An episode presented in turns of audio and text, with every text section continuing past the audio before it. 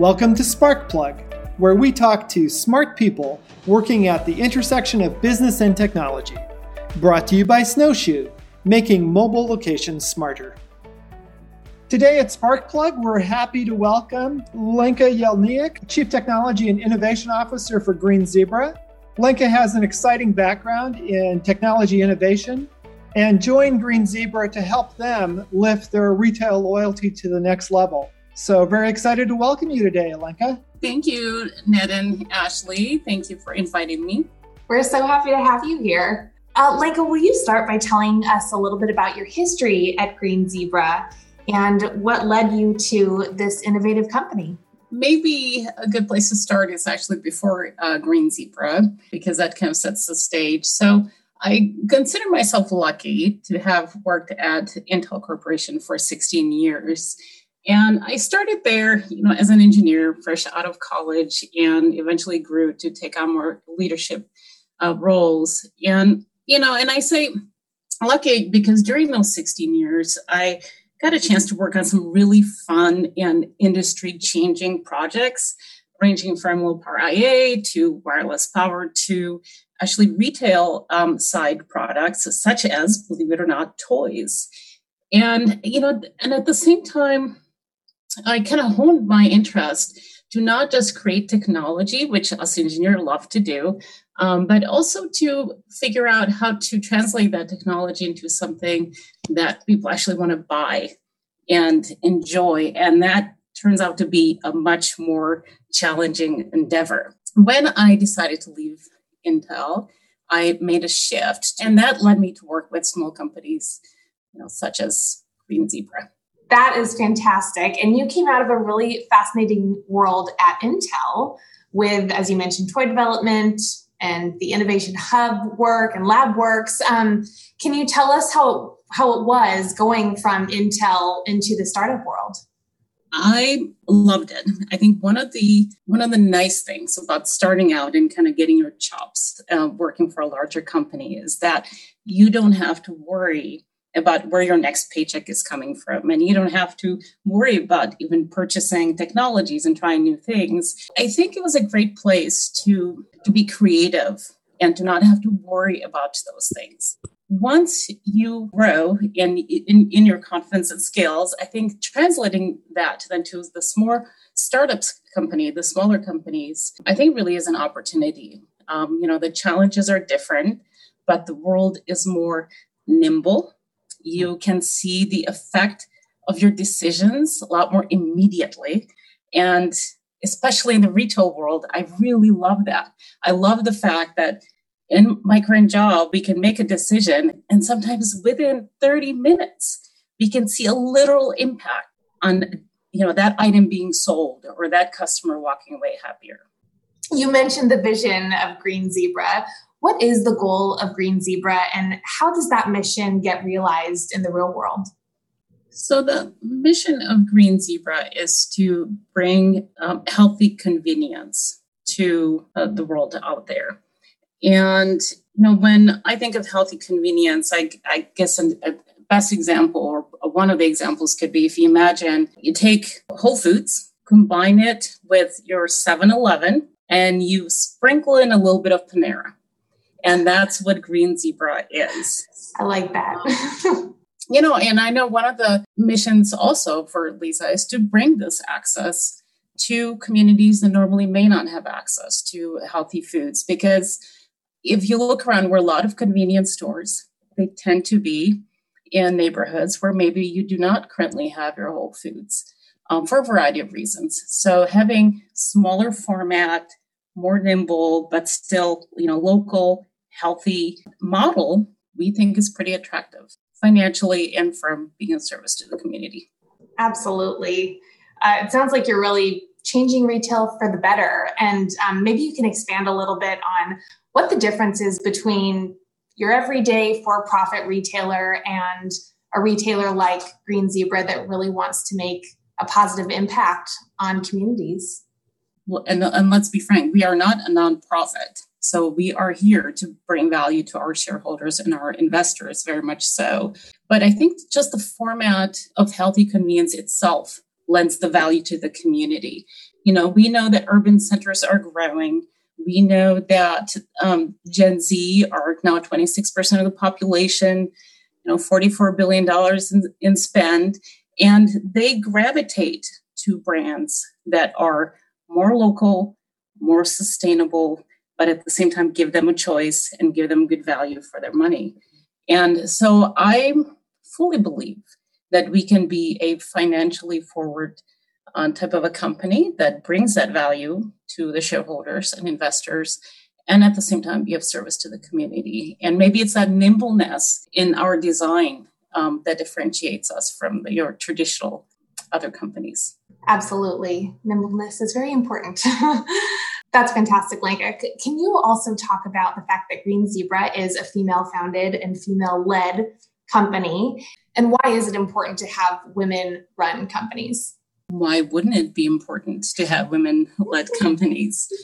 to me, it was one of the things that drew me to Green Zebra. I wanted to find a company that I can do good and do well and help my skills and my experience to promote you know women in, in technology which don't always have the same same opportunities. And you know and i say technology and you may think green zebra well but it's a it's a it's a store. Nowadays that differentiation really is less and less right? It's hard to find a business even in retail that doesn't have a strong technical component. And so i wanted to bring that to the table and i love the fact that the company is female founded you know, the CEO is female, CFO is female, COO is female, and now the CTIO is female.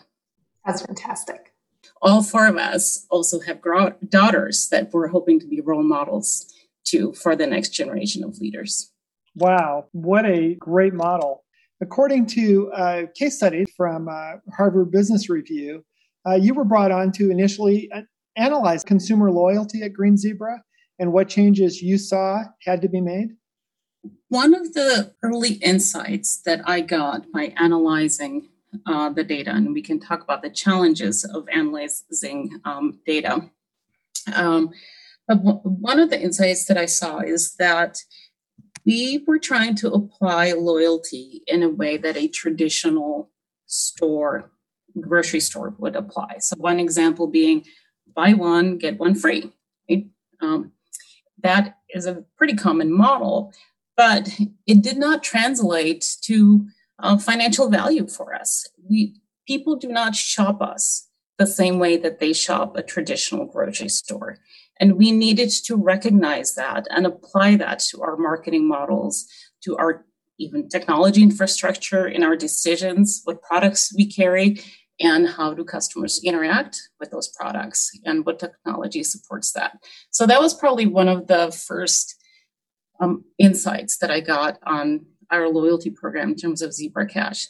The other insight that i got and this will now lead into more the technical side the there's a lot of innovation in loyalty nowadays if you look at what exists out there. But applying those innovations to a market that is a brick and mortar store is extremely challenging. Google is not the company that invented the notion that data is valuable. That has existed long before then. And these companies that provide the middle layer for small to mid sized retailers know this.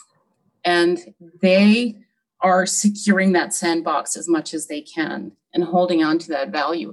And they know that it's really hard to migrate because when you think about the setup that retailers have, we have cash registers.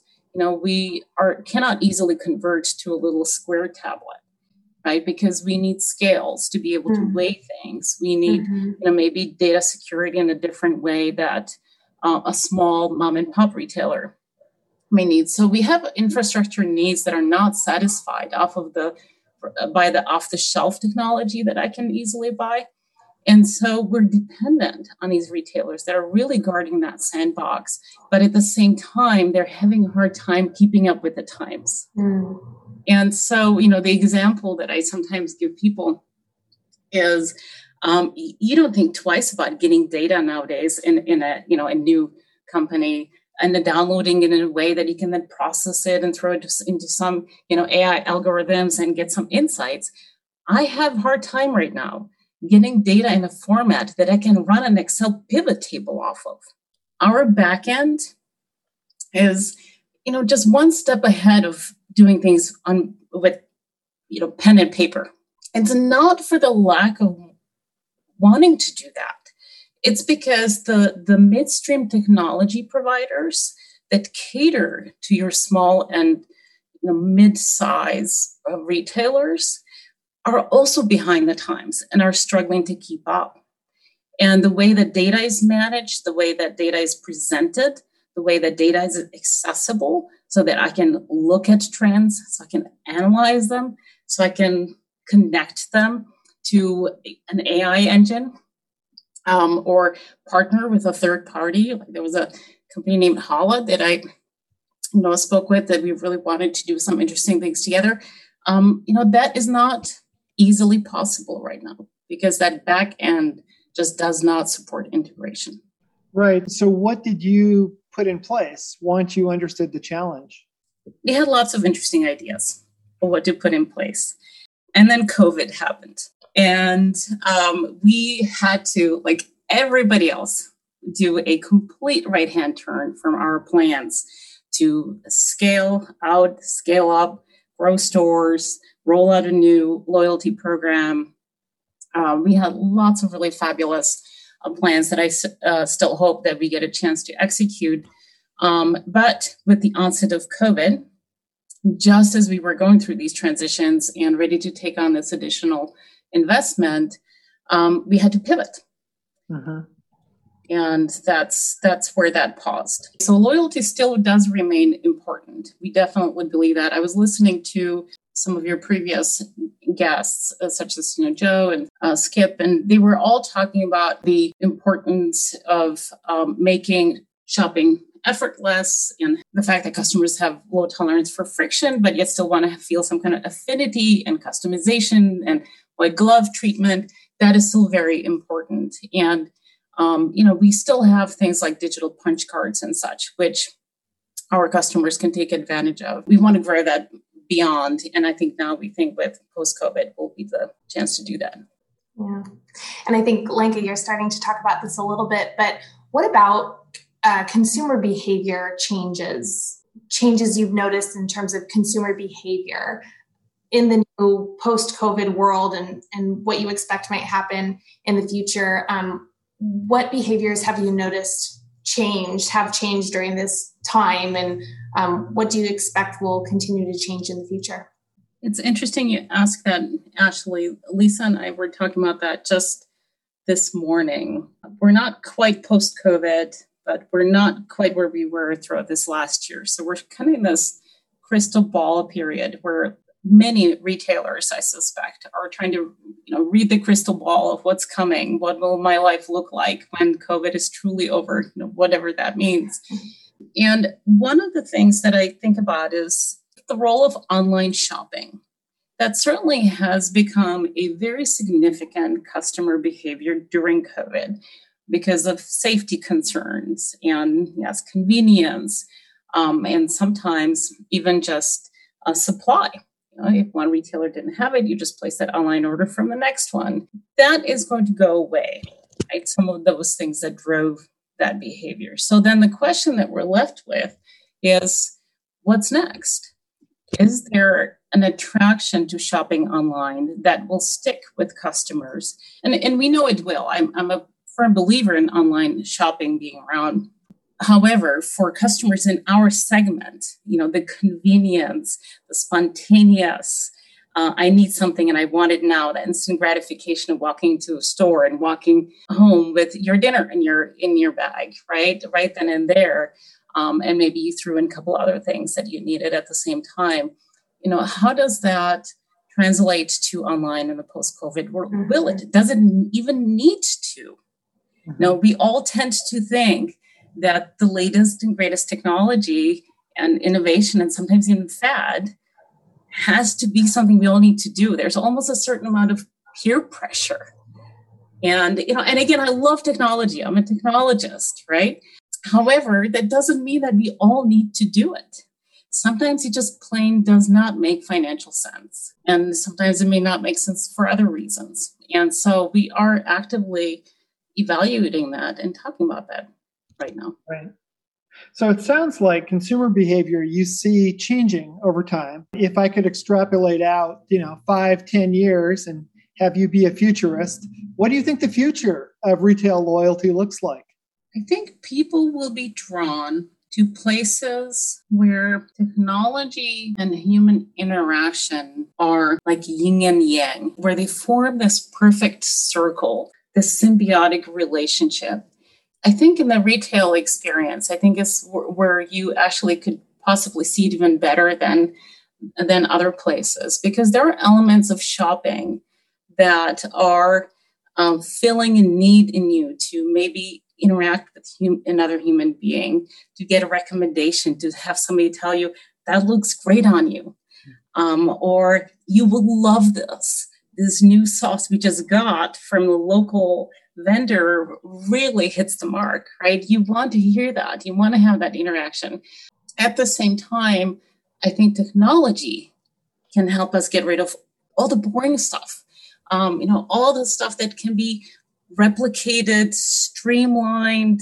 We don't need humans to do that. We don't need humans to be tracking inventory and standing there counting how many things we have left on the shelf and you know and that's actually part of what i'm trying to do right now is to to do that. A lot of work on the back end. Um, let technology take care of that and free up the time for us as humans to do the things that we do really well. And so for us at green zebra that translates to our in-store stewards being there to be able to answer questions to help curate what it is that you put in the basket.